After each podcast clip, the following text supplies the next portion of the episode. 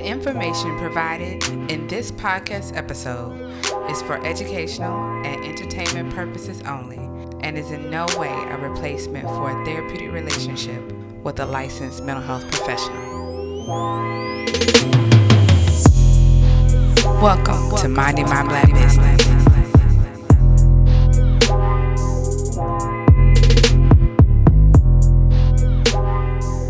All right, family, welcome to another episode of the Minding My Black Business podcast. And this will be a solo episode. And it is me, your host, Dr. Janae Taylor, Dr. T, Nay Nay, Dr. T. That's me. I'm all of the above. And I am so excited to be back with you. I want to update you on our recent Minding My Black Business event. Um, so we're going to talk about that uh, today. Yes. Okay. So, um, October 24th? That feels right. It was a Thursday. That feels like that was accurate without looking at the calendar. On October 24th, we had our second Hampton Roads Black Therapist Meetup. So, for those of you that don't know, I have a private practice here in Virginia Beach. And this area is called Hampton Roads, or sometimes Seven Cities. And so it's made up of a, a cluster of cities that are really close together. So we have Norfolk and Chesapeake and Portsmouth and Hampton and Newport News and Williamsburg and Portsmouth and Suffolk. I feel like that might have been seven. I hope that was seven. So seven cities, Hampton Roads, seven five seven, um, and so that is who all was invited. Any black therapists that happened to be in the region, not just Virginia Beach, but in the region. Um, uh, the idea is, or actually, the event was for us, um, for all of us who live in those spaces. So this was the second meetup. The first meetup we did was back in May of this year, and that went really well. We had about mm, 13, 14 people in attendance, and that was really good. I was just hoping to get eight people in the room, eight to 10 folks. So, um, you know, I to have 13, 14 people, I was really excited about that. It was one of those moments where um, you know, we had tickets on Eventbrite, and I think I had 10 tickets available for the event. And it became like the day before and the day of, and I'm getting emails from people who are interested, um, who want to come to that first meetup. And so, you know, adding tickets at the end. So that was kind of a really good experience. Like, not only did it sell out, even though it was just 10 tickets, but it sold out, that there were other people who wanted to come as well. And then I think there was even one participant who showed up and paid at the door. So um, that first experience was really good, and I think I did an episode. I did. I did an episode about that one too, about our meetup, and um, so after that first one, I did an assessment to just get a sense of what people thought, because those are things that you should do if you're gonna do events. Check in with folks. Um, and get an idea of what sorts of things are needs for fellow therapists and then kind of how often should we even do these things? Because yeah i want this to continue to be a community that we all rely on. So the, there were several suggestions um, like once a year. Nobody actually picked that option in the assessment but it was really between doing it once a month or quarterly those were kind of the two highest responses. I knew personally I wouldn't be able to manage once a month because it just would get I feel like it would get really hectic to to coordinate. But once a quarter for sure. Well, as you all know or might remember, this spring summerish was quite hectic for me and a lot of things kind of fell off because I was dealing with like my own medical um, concerns. And so anything having to deal with anything outside of what I had to focus on, I was not able to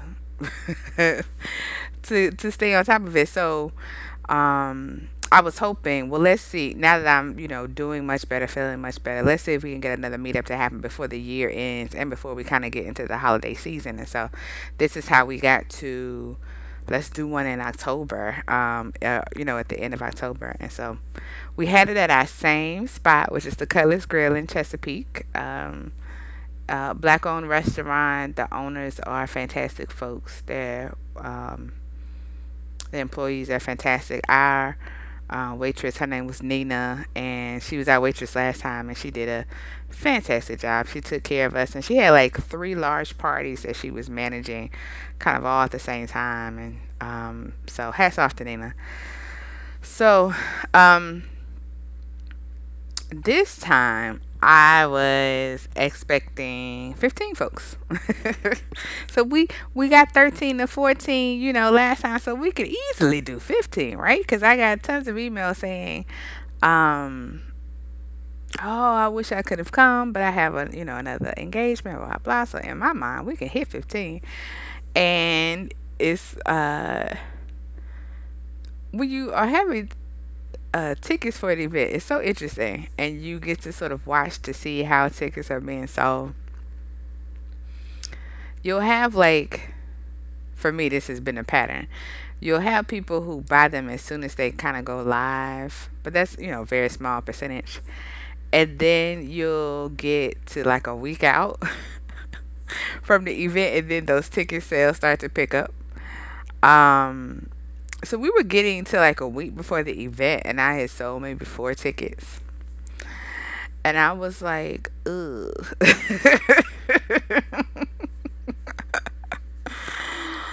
okay, well, that's cool because then that just means I get to have, you know, you having to kind of like re rethink your expectations. Well, um, so with those four folks, uh, we get to have an in-depth conversation about stuff um, as opposed to it being a meetup. And so we'll we'll just do it in that way. Um, and then the day after that the day after i um, told some of the people who were helping me with the event we sold eight tickets in one day. And so i was like okay so maybe i just need to chill and keep doing my thing with um, with promotion and uh, just relax. Just continue to focus on what you need to focus on. Um, because I think part of that was trying to, you know, every time I put on an event, my hope is that it is relevant, that it is impactful, that it's helpful. And to me, for this thing in particular, selling tickets was going to be the indicator of that for me. And so my hope is that this was something that people still needed because I know I need it. I need community from my fellow black therapists in the area, which is the point of all of this. So I'm going to skip all the details of the ticket sales because it doesn't really matter. The point is, not only did we get the 15, I added more tickets and we wound up having 20 folks there. And so um, it was beautiful. It was and when I tell you, we had people from all over the spectrum. And so what I mean by that is coming from like different different uh, areas of expertise. So we had nurse practitioners, we had psychologists, we had um, administrators there, we had therapists who were uh, trained in trauma, we had therapists who see couples and kids and veterans and we had peer support specialists and we had um, those who work with credentialing and those who work with insurance companies like uh, those who do research um, there were even people there who uh, towards the end they were you know talking about job opportunities if people wanted to you know move to different spaces. Like it truly felt like we could scoop up that room of individuals and just take over. You know what I mean? Like just we had enough energy, expertise in the room to just like dominate uh, black mental health in the area and um, or at least be the game changers as it relates to black mental health. And so um, I was so excited to meet them because there are some people that names sound familiar or their faces sound familiar, but I had a chance um, briefly just to talk to everybody and try my best to, you know, hit each and every person. Um, it just was such a beautiful experience. So, much like the first uh, meetup, so here's the other thing. Here's the other thing. So we had those 20 folks, and out of them, there were only two people that were veterans, uh, for lack of another phrase. So they were two from the first meetup that came to the second meetup. So that means I had a whole new group of people who were ready to collab. And so I'm like, if I can get this group one from the first meetup and then this group from the second meetup to like be in one room, we got close to 40. Nope, my math ain't right. We got close to 30. over 30. 30, 35. Yeah, like 35. So I was right, close to 40. 35 black mental health professionals. Um, in the Hampton Roads area. And I know that there are tons more. I just have to figure out where they are.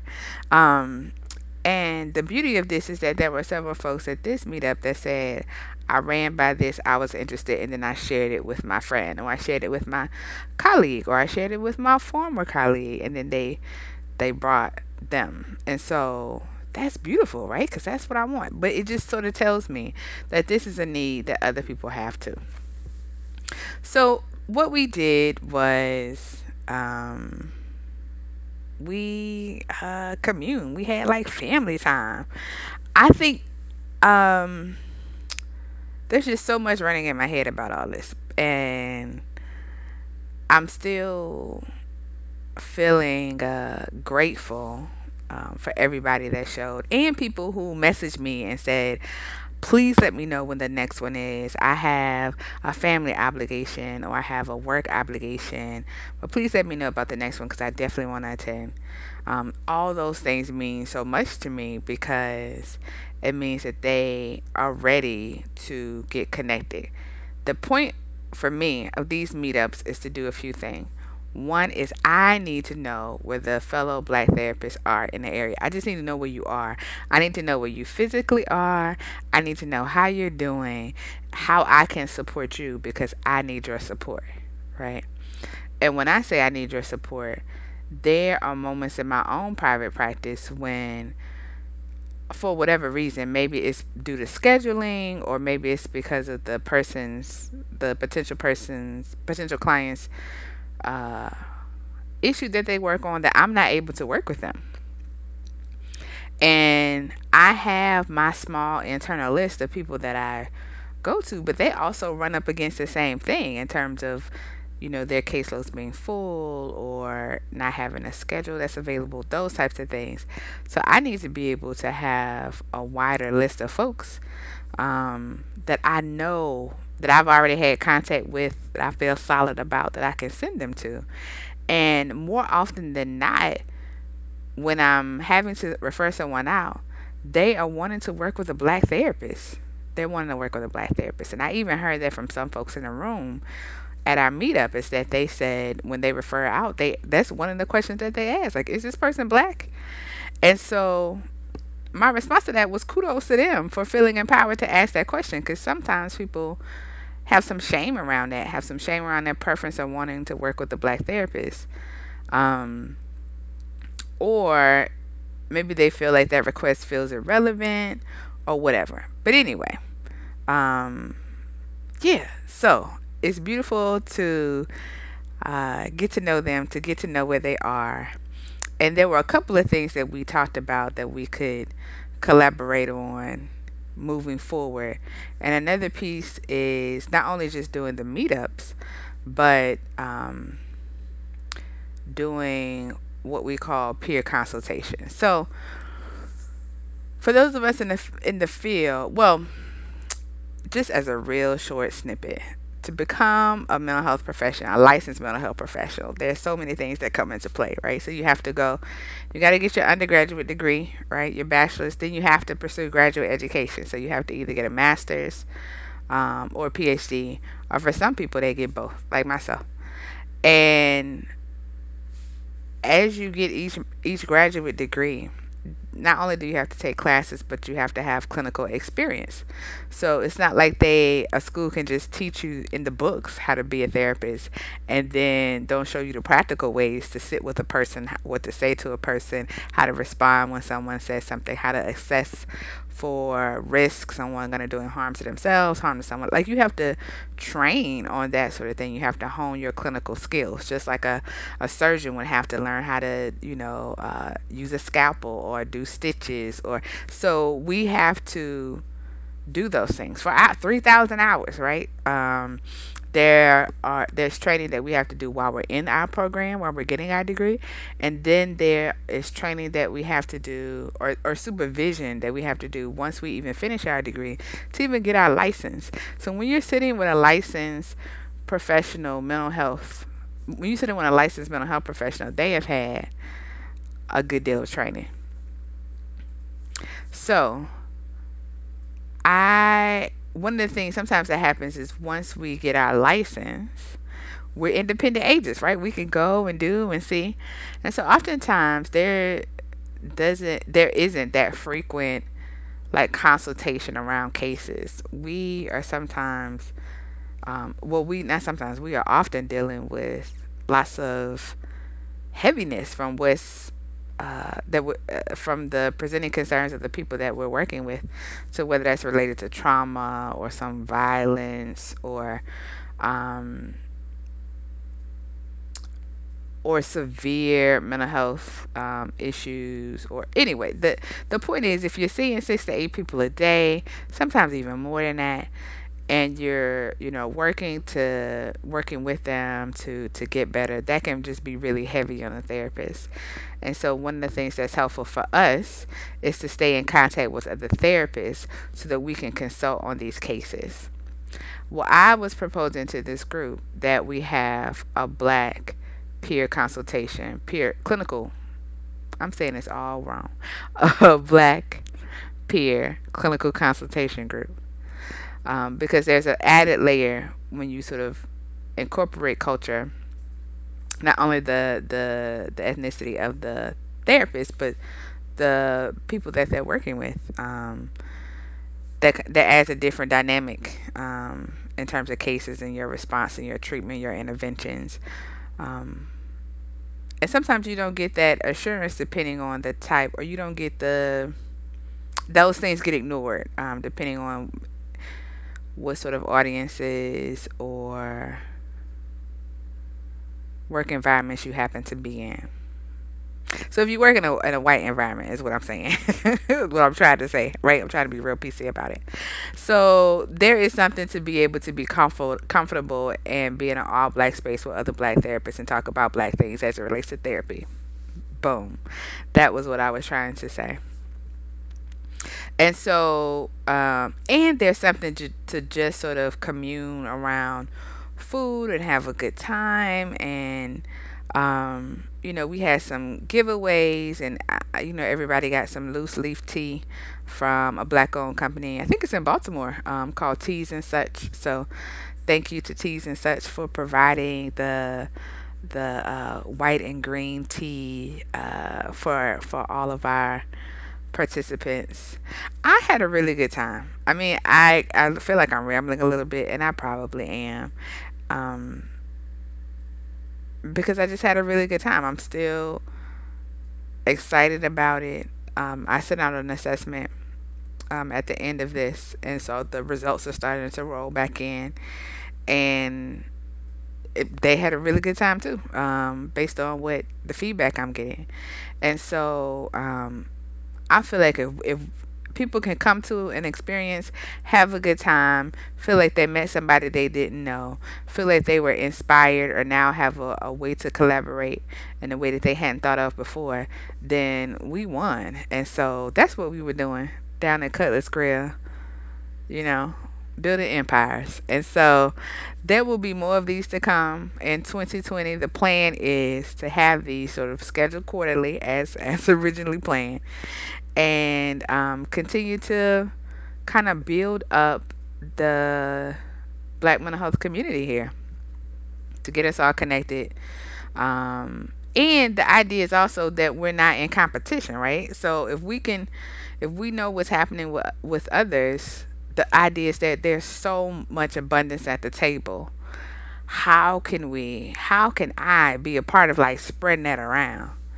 And so that's the other piece of this too is we all need to get fed um, and we all can can work on making that happen so thank you all to those who were in attendance. Thank you for those who supported the the event. Um, you know sending texts and emails and um, I, I appreciate you. Um, and there will be more of this to come. So until next time, y'all have a good one.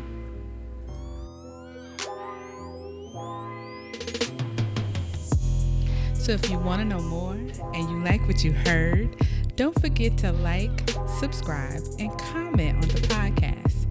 Also, follow the movement on our website, mindingmyblackbusiness.com, and on our Facebook and Instagram pages under Minding My Black Business and on Twitter under Minding My Black Biz. So, peace and blessings to us all, family. And when you're out there and they ask you what you're doing, let them know minding my black business.